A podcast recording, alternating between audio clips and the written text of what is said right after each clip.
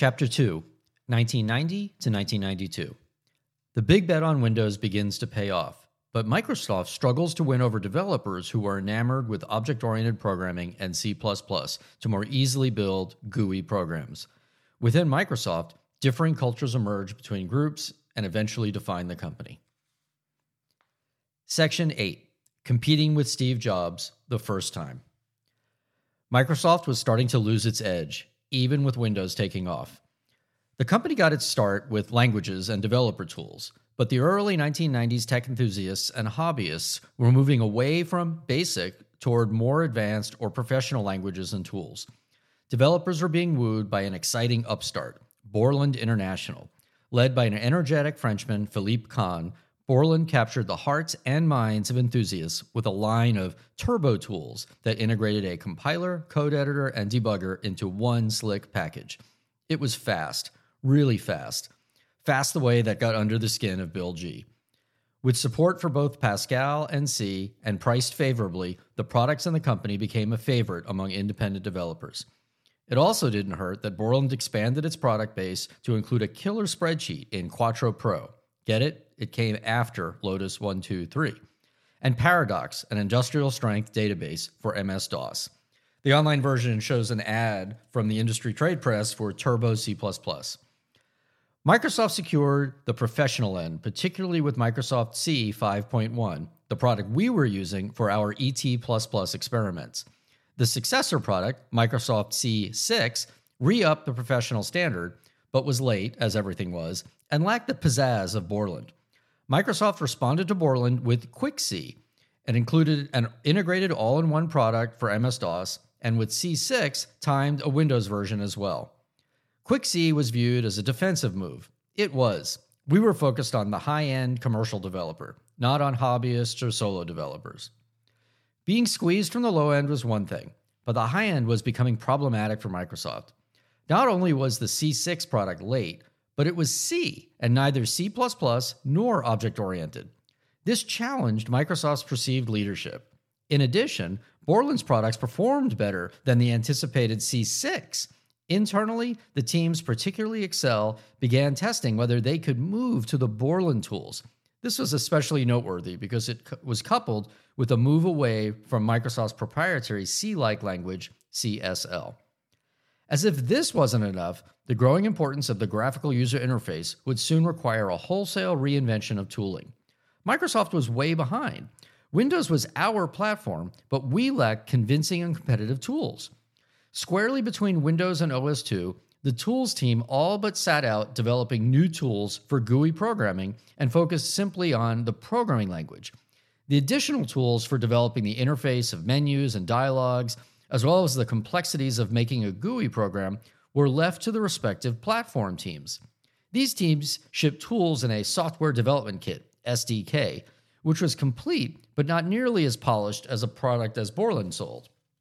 This was my first experience with disruption, though that word was years away from business vocabulary. In 1990, we just called it competition and losing. The online version includes a two page advertising spread from Borland titled Borland Does Windows Better. And this ran every week and drove everybody from Bill G on down crazy.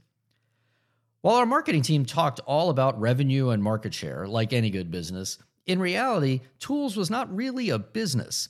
An important lesson about tools and platforms that I was learning in real time was that a robust platform company invests, that is, spends money on, tools at an irrational level to support the platform.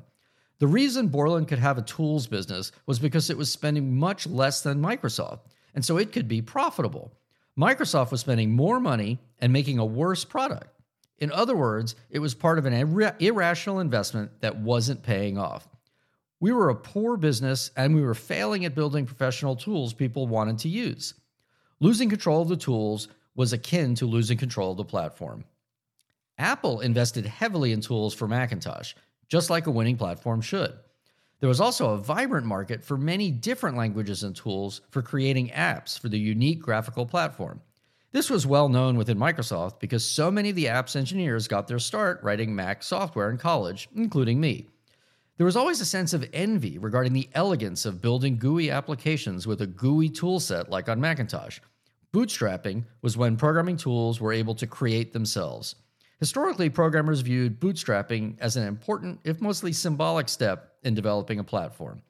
Microsoft was far from Bootstrap, as it was still using Xenix and OS2 to develop for MS DOS and Windows. Worse, most developers at Microsoft thought this was a superior way to build software. All that marketing were doing was was explaining that a GUI was easier to use had the effect of telling programmers that GUI was how lesser programmers worked. Worse, it was what our own marketing team was telling us about our own customers. Besides, even with these great tools and a lead of several years, Apple was still far behind in PC sales. Steve Jobs was no longer at Apple, and his new company, Next, was top of mind for Bill G in the industry. As successful as Windows was for Microsoft, there was a strong belief that no single system would dominate. Next was new, Next was led by Steve Jobs, and most of all, the product was clearly innovative and setting a bar by which Bill G would judge our product and technologies.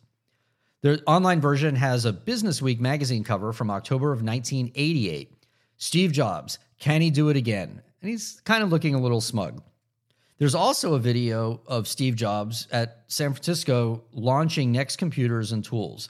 A key part of this presentation that caught Microsoft's attention was the presence of Lotus CEO Jim Manzi describing how they built a unique spreadsheet product on Next called Improv. He said, We would not have been able to invent such a revolutionary new product on any other platform. That definitely got Microsoft's attention. Microsoft had to do something, something about Borland and something about Next. Moving offices at Microsoft was a constant. It was time for our first move to new buildings that were even bigger than the big double X layouts. These were the new buildings for apps 16, 17, and 18. Rather than low slung gray, these new buildings were three stories of glass and brick feature, and featured their own courtyard and fountain, which would be the site of our future ship parties.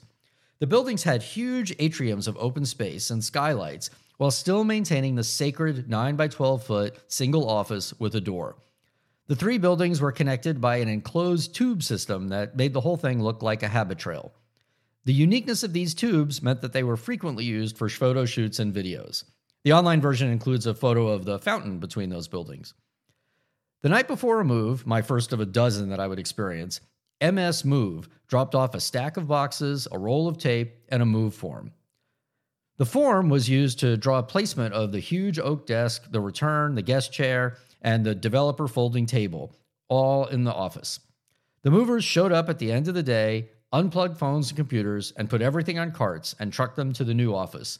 Unpacking could happen 12 hours later. The MS phone person eventually showed up to make sure that the newly hooked up phone worked with your assigned number. This was going on every night in every building at Microsoft. It was like a giant nine square puzzle where at any given time, an entire group existed in the moving trucks in the parking lot because there was never enough space for everyone, even with the new buildings. My new office was right around the corner from a connecting Habitrail tube, and for the first few months, I could hear the door slamming every time someone entered the tube. There was a design defect that turned the tube into a giant wind tunnel, making the door really difficult to open while also forcefully closing it with high speed wind. Eventually, some vents were added and solved the problem. As with every hallway of developers, there was a deep sense of personalization that came with the private office space we were each allotted. Since most people were not yet quite grown ups, there were no family photos or traditional memorabilia. Rather, offices were filled with some form of personal collection, often representing youth. I saw a collection of vintage car license plates, a wall of album covers, a beer can collection sitting on a custom shelf high up on the wall, and so on and most every office featured a pyramid of used beverage containers, usually Mountain Dew or the ever present Washington apple juice, and the occasional chocolate milk containers like the ones from elementary school. Next to each door, there was a full length window, a relight, about one foot wide, that made up the type of institutional glass from high school with wires inside that gave a sense of involuntary confinement. While designed to let light in from the outside, it often served as an outward facing sign of personal expression. Usually, the first thing decorated in a new office were relights covered in stickers, signs, and news articles, Dilbert comics, jokes, and bad code examples or bug burn down charts, all expected, expected to be updated with some frequency. The online version includes a photo of some of my relight and a bookcase. Like the first day of high school, people wanted to stand out, but they didn't really want to stand out. I nervously attached a few items to my glass, mostly American Tourist Trap kitsch from my recent cross country drive, a wall drug sticker, a Corn Palace postcard from South Dakota, and a copy of Elvis Presley's death certificate I had acquired in Memphis. Road and street signs were also popular. My Slow Children at Play road sign followed me around for a decade. I didn't realize it, but our ET team had just been reorganized. Not only did I move offices, but I found myself on a new and bigger team with a clarified and huge mission.